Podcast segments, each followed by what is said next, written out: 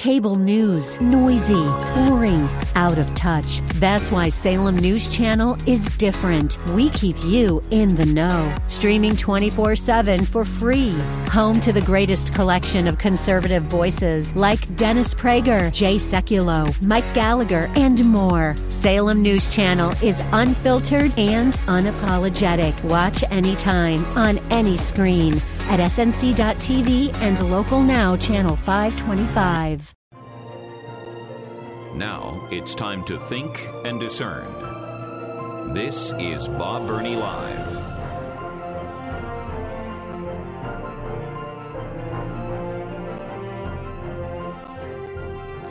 Welcome to Bob Burney Live. This is the five o'clock hour of Bob Burney Live on a Wednesday afternoon. Thank you for joining me. My telephone number is 877 Bob Live, 877 262 5483. And I just want to. I want to pay tribute to our IT staff here at uh, WRFD, The Word.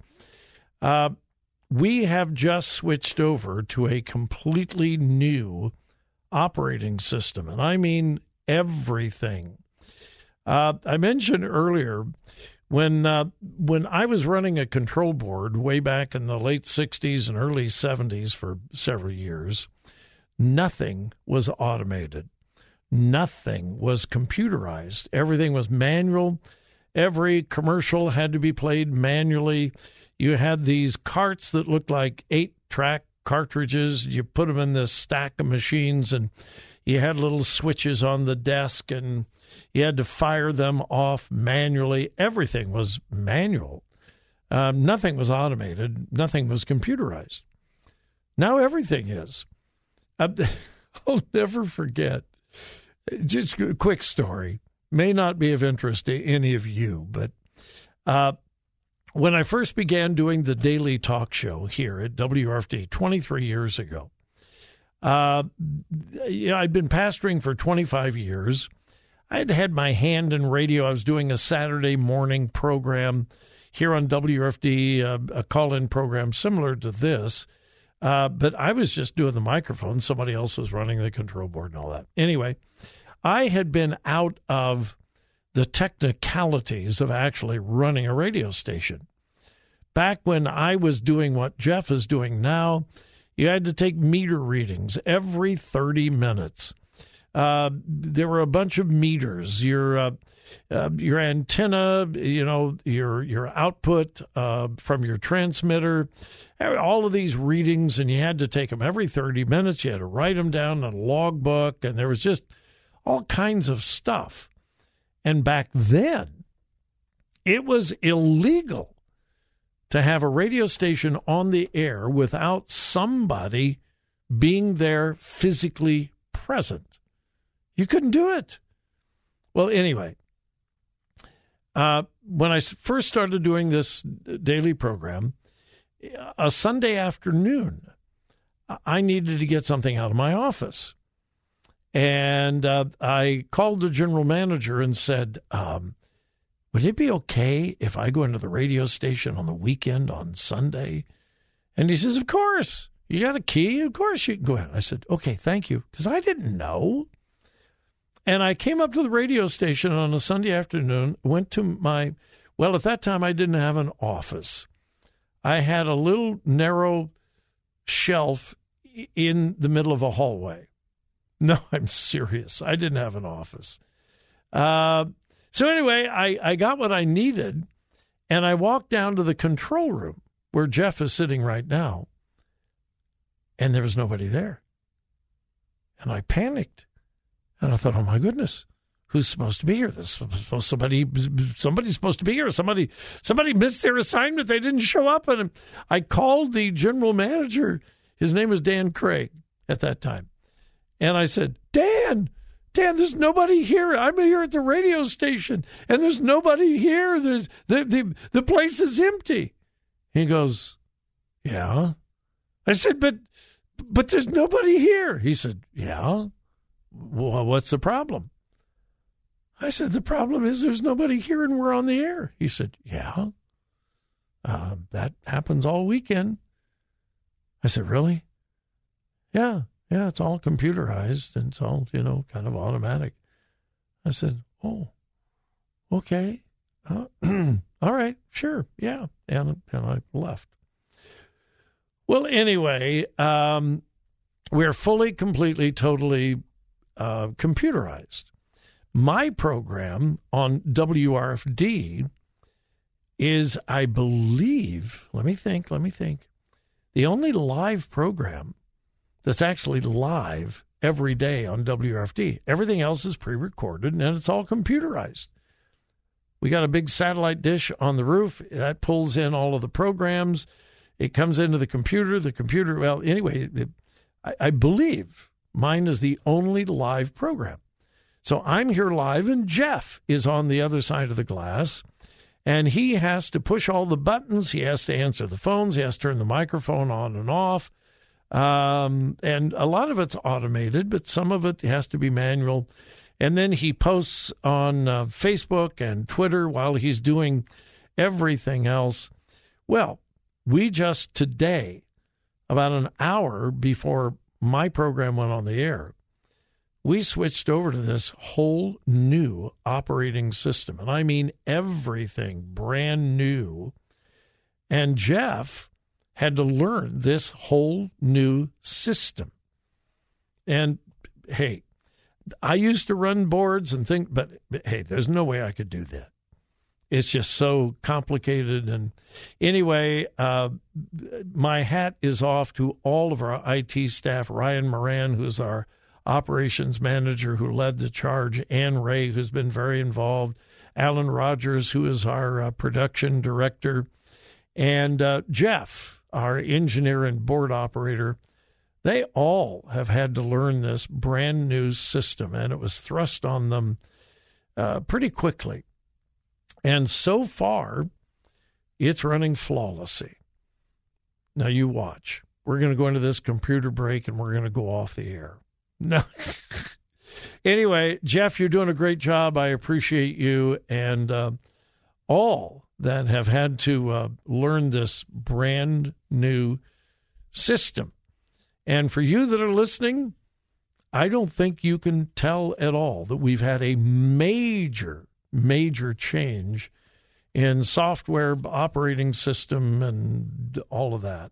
And that's the way, well, that's the way it should be. All right. I took much too much time on that. So I'm just going to get into this story and then we're going to have to take a break. I keep telling you that on this transgender thing, the United States of America, our medical community, and the liberal left political community, we are the outliers. We are the strange, strange, weird people who still believe, in spite of all of the scientific evidence on the other side, that transgenderism is real, that uh, same sex attraction is genetic, you're born with it, and you can't help it. Hardly anybody else in the world believes this because it defies settled science. In spite of the fact that almost all of the scientific evidence proves otherwise, we are still giving children puberty blockers, hormone treatments, cross sex hormones, surgical reassignment, which is which is bodily mutilation of children because of something that is pure feelings and it's social contagion. It's nothing more than a fad.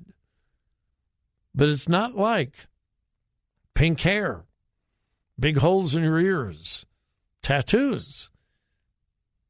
This is life changing, life altering, permanent. And I've got a report here, and that's what I'm going to get to as soon as we return prominent doctors from around the world are taking a stand in opposition to America. I don't know how much longer our medical and political community are going to be able to hang on to this outdated, outmoded belief about transgenderism. All right, quick break. We'll be back.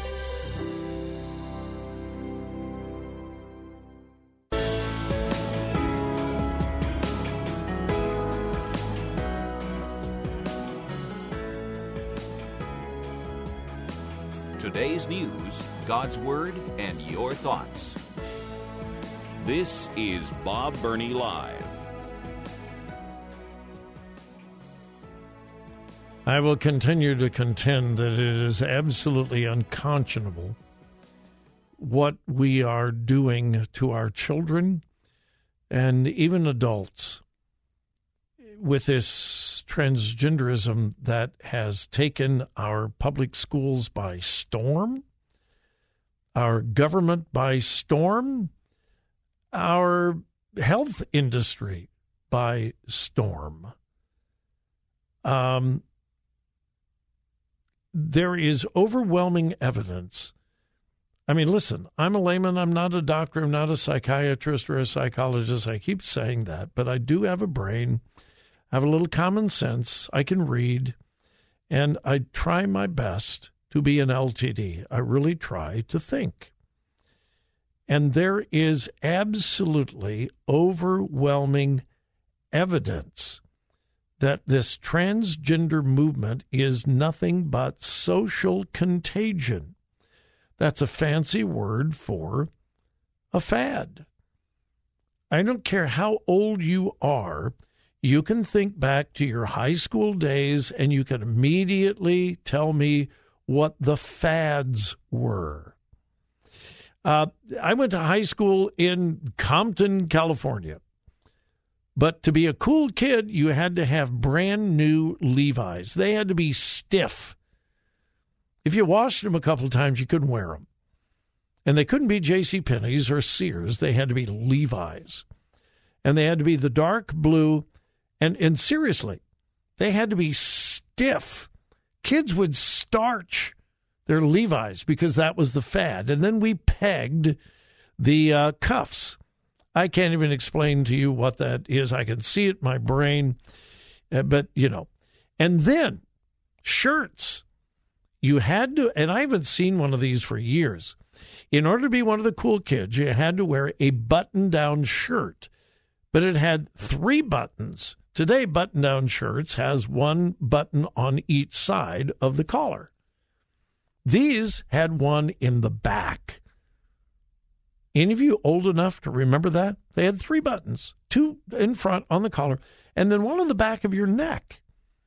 And then I don't remember which it was, but you could tell if someone was going steady or not by whether the back button was buttoned. If it was buttoned, it meant that you were either going steady or you weren't going steady, and it, the opposite was true. And that you, you that's what you had to wear. You you couldn't be a cool kid.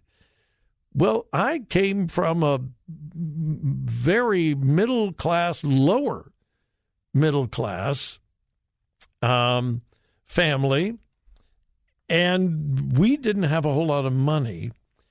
And um, I wore J.C. Penney jeans. My parents couldn't afford Levi's, and I was an outcast. People made fun of me. I was bullied because of it. I think that helped my character. But my point is, we had fads. Every generation has their own fads. You know, the colored hair, the pink hair, you know, and so, you know, the long hair, the short hair. Fads. And fads come and go. And they don't hurt anybody. And today, I don't have to wear brand new starch Levi jeans, and I haven't seen one of those three button button down shirts for years. I don't even know whether you can still buy them or not. But transgenderism is the same thing. It's a feeling and emotion. It is a an attempt to be accepted. How do we know that? Because of the rise of transgenderism. a well known university, I had this study for you like I think it was two weeks ago. In a small number of years, they had a over 400% increase in transgender or non binary students. Um, you don't have to be a trained psychiatrist to understand that's a fad. It's feelings, it's emotions. Kids trying desperately to be accepted, to be like others, to find their place, to find their spot. Get this 21 international doctors have published a letter that was published here in America in the Wall Street Journal. Clinicians, researchers, psychologists, psychiatrists from Finland, the United Kingdom, Sweden, Norway, Belgium, France, Switzerland, South America, and yes, a few from the United States prominent officials, experts in the topic of human sexuality and gender and so forth have released a letter saying the drugs and treatment used to treat transgenderism, what is commonly called gender affirming care, is dangerous. Quote, the risks are significant. The Endocrine Society here in America just released their study saying, well, it's this is life-saving. However, this coalition of international doctors have pushed back saying the claim is not supported by the best evidence available. As experienced professionals involved in direct care for the rapidly growing number of gender diverse youth, the evaluation of medical evidence of or both for gender affirming care is very limited and shallow. Evidence for mental health benefits of hormonal interventions for minors is of low or very low certainty, but risks are significant. The risks include sterility, lifelong dependence upon medication, and the anguish of regret. For this reason, more and more European countries and international professional organizations now recommend psychotherapy rather than hormones and surgery. Yeah, therapy, counseling, not hormones and surgery. 21 prominent international authorities are saying, don't do it. And yet, the medical psychological community here in America continues to defy settled science.